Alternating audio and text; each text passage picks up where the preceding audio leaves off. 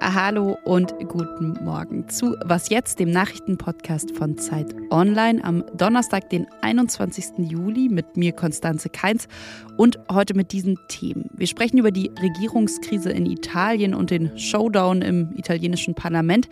Außerdem geht es um den längsten Krankenhausstreik, den Deutschland lange Zeit gesehen hat. Elf Wochen haben Mitarbeitende von Unikliniken in Nordrhein-Westfalen gestreikt. Jetzt aber haben sich die Parteien geeinigt. Worauf? Das hören Sie im zweiten Teil. Jetzt aber erstmal wie immer die kurzen Nachrichten. Ich bin Matthias Peer. Guten Morgen. Im Euroraum dürfte es heute zu der ersten Zinserhöhung seit elf Jahren kommen. Eine entsprechende Entscheidung will Christine Lagarde, die Präsidentin der Europäischen Zentralbank, nach der heutigen Ratssitzung bekannt geben. Sie will damit die hohe Inflation bekämpfen. In der Theorie funktioniert das so, wenn die Leitzinsen steigen, dann wird es teurer, Kredite aufzunehmen. Das bremst die Wirtschaft und die Nachfrage nach Produkten und Dienstleistungen, die geht dann zurück. Und wenn alles gut geht, dann sinken auch die Preise. Heute zeigt sich, ob Russland nach dem Ende der Wartungsarbeiten an der Pipeline Nord Stream 1 weiterhin Gas nach Deutschland liefert. Angekündigt sind laut vorläufigen Zahlen der Betreibergesellschaft in etwa so große Mengen wie vor der Wartung. Diese Angaben können sich aber noch kurzfristig ändern. Nord Stream 1 ist die wichtigste Pipeline für russisches Gas nach Europa. Die Bundesregierung befürchtet, dass der russische Präsident Wladimir Putin versucht, Druck auf die EU zu machen, indem er die Gaslieferungen drosselt. Der Staatskonzern Gazprom hatte die Lieferungen bereits vor der Wartung auf 40 Prozent heruntergefahren. Redaktionsschluss für diesen Podcast ist 5 Uhr. Werbung Diese Woche in der Zeit? Die Bücher des Frühlings. 16 Seiten blühende Fantasie. Von gefährlichen Liebschaften, einer Flucht auf dem Mississippi und magische Erzählkunst. Das Literaturspezial zur Buchmesse in Leipzig. Die Zeit, Deutschlands größte Wochenzeitung. Jetzt am Kiosk oder direkt bestellen unter zeit.de/slash bestellen.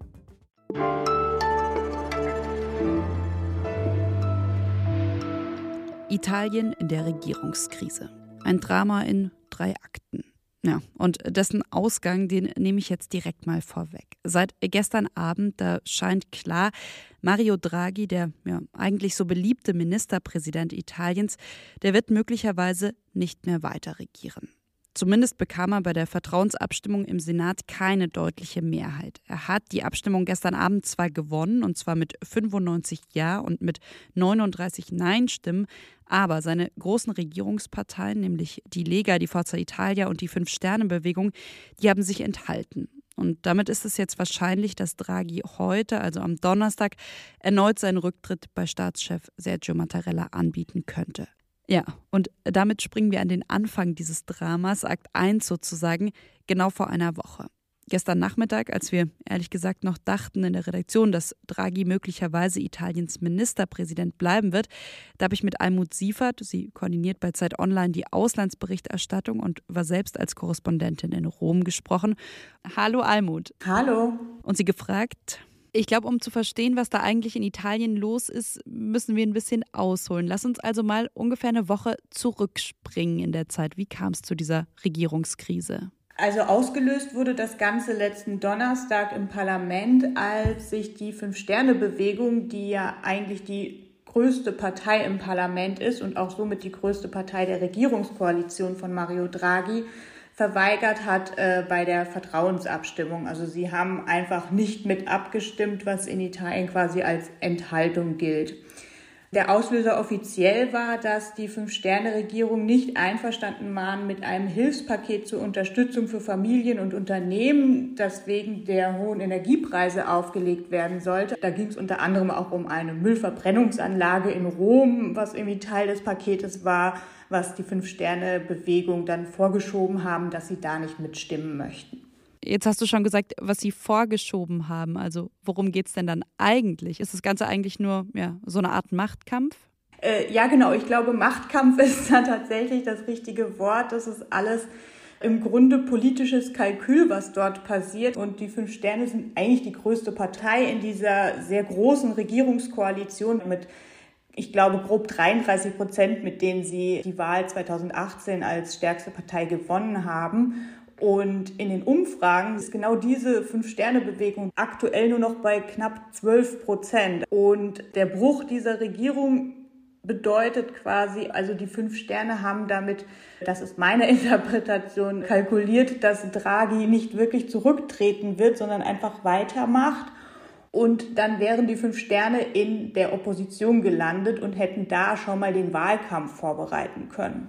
Mhm. Genau, an der Stelle ist es, glaube ich, wichtig zu sagen, dass eben im kommenden Frühjahr sowieso in Italien Neuwahlen anstehen. Äh, ja, und ich nenne es jetzt einfach mal, um das nochmal zusammenzufassen, was du gesagt hast. Mit der Aktion wollten die fünf Sterne jetzt sozusagen schon mal den Wahlkampf beginnen. Wie geht es mit Italien weiter? In den Startlöchern steht in Italien bereits eine Frau, die, die jetzt außerhalb von dem Land nur wenige auf dem Schirm haben. Das ist Giorgia Meloni. Sie ist die Vorsitzende der postfaschistischen Partei Fratelli d'Italia, also Brüder Italiens. Die war früher eigentlich immer nur so im einstelligen Prozentbereich bei Wahlen und würde jetzt nun gewählt werden, legen die Rechten eindeutig vorne, äh, tatsächlich auch mit Giorgia Meloni an der Spitze dieses Bündnisses, was halt für die notwendigen Reformen meiner Meinung nach das ausbedeuten würde. Alles klar. Vielen Dank für das Gespräch, Almut. Danke dir, Konstanze. Ja, Almut und ich haben gestern gegen 18 Uhr gesprochen. Kurz zuvor, da hatte Draghi noch eine Rede im Parlament gehalten. Che ho visto nel paese La mobilitazione, rileggo, di questi giorni da er hat von der großen Unterstützung im Land gesprochen, die er in den letzten Tagen erfahren hat, hat sich bedankt, gesagt, dass es so etwas noch nie gegeben hat. Und trotzdem sitzt er dann am Abend, das Gesicht auf die gefalteten Hände gestützt, mit ziemlich enttäuschtem und müden Gesichtsausdruck da im Senat. Er weiß, er hat sein Ziel beim Vertrauensvotum eben verpasst und hört dann Sätze wie den von dem Ex-Ministerpräsident Matteo Renzi, der sagt, von morgen an wird nichts mehr so sein wie davor. Gegen 22 Uhr, da schickt mir Almut Siefert also nochmal eine Sprachnachricht. Akt 3, die Zukunft sozusagen, nämlich die Antwort auf die Frage, wie es jetzt weitergeht in Italien. Von den Zahlen her hat Mario Draghi die Abstimmung im Senat am Mittwochabend ja gewonnen. Aber er hat damit ja nicht die Mehrheit, die er eigentlich haben wollte und die er immer angestrebt hat. Also im Grunde ist am Mittwochabend die Regierung in Italien, wie sie bisher Bestand hatte, gescheitert. Draghi wird wohl heute am Donnerstag zum Staatspräsidenten gehen und dort seinen Rücktritt einreichen. Dann liegt der Ball, und das ist auch laut Verfassung so, bei Sergio Mattarella. Der ist allerdings kein Freund von Neuwahlen. Meine Prognose ist aber, dieses Mal ist es wirklich irgendwie sehr kompliziert.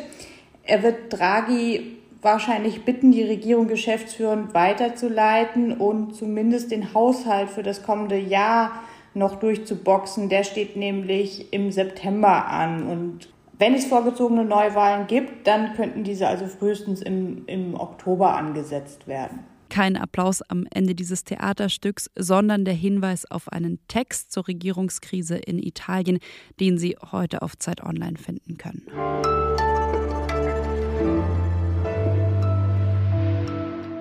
Und sonst so? Hey, wir hatten viel zu lange keinen Kontakt mehr. Wie geht's? Ich habe schon ziemlich lange nicht mehr so eine Nachricht geschrieben, also so eine Nachricht ganz ohne Anlass an jemanden, mit dem ich länger keinen Kontakt hatte. Aber hallo liebe Julia, hallo lieber Raffi, falls ihr das hört, versprochen, ich hole das heute nach. Denn Forschende der Universität of Pittsburgh haben jetzt herausgefunden, dass unerwartete Nachrichten oder auch ein Anruf einfach mal so bei alten Bekannten viel größere Freude auslöst als bisher erwartet. Das funktioniert übrigens auch, wenn Sie uns schreiben. Wir freuen uns wie immer über Ihre Nachrichten an wasjetzt.zeit.de.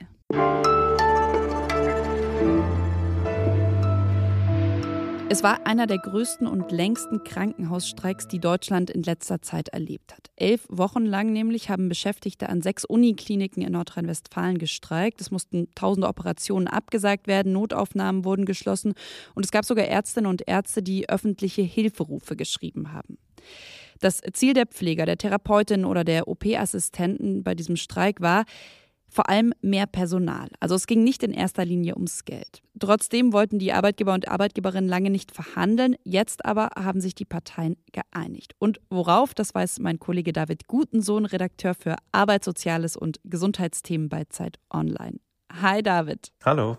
Was sind denn die zentralen Punkte, auf die sich die Beschäftigten und die Kliniken nach ja, fast drei Monaten Streik in Nordrhein-Westfalen jetzt geeinigt haben? Ja, also die Streikenden, die haben einiges erreicht. Das Größte und Wichtigste, das sie erreicht haben, ist tatsächlich der Personalschlüssel für die Pflege. Und dabei ist ganz entscheidend, dass sie es erreicht haben, dass eine schichtgenaue Belastungsmessung durchgesetzt wurde. Das bedeutet ganz konkret, dass jede Pflegekraft, wenn sie in einer Schicht arbeitet, die unterbesetzt ist, so, sogenannte Belastungspunkte sammelt. Und diese Belastungspunkte kann die Pflegekraft dann letztendlich nutzen, um einen Ausgleich zu bekommen. Dadurch schaffen es die Pflegekräfte künftig, dass sie die Belastungspunkte gegen Geld oder eben gegen freie Tage tauschen können. Jetzt ist es ja so, dass es in einigen Teilen Deutschlands schon lange Regelungen gibt, die eben festlegen, wie viel Personal es in welchem Krankenhausbereich braucht. Und ähm, genau, es gibt auch diese gesetzlichen Personaluntergrenzen in ganz Deutschland. Also zum Beispiel steht da, dass auf einer Intensivstation ein Pfleger im Schnitt höchstens zwei Patienten versorgen darf. Was ist jetzt das andere oder das Besondere an der Lösung, die da in NRW gefunden wurde? Ja, das Besondere an der Lösung in Nordrhein-Westfalen sind eben diese Belastungspunkte, die jetzt gesammelt werden können.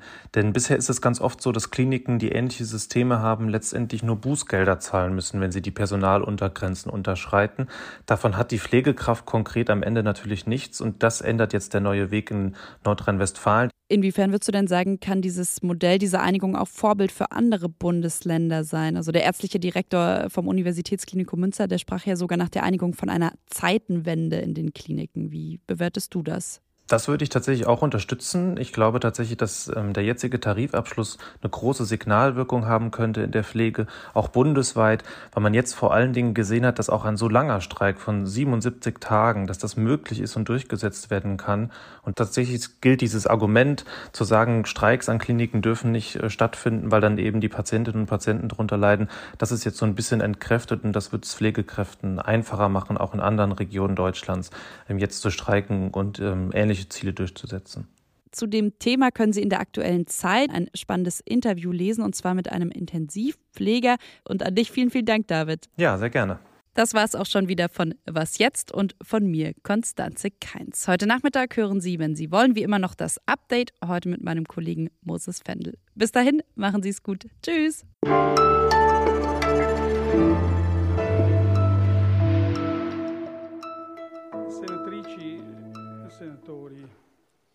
Eh, sarà una replica abbastanza breve. Eh, primo vorrei ringraziare tutti coloro che hanno sostenuto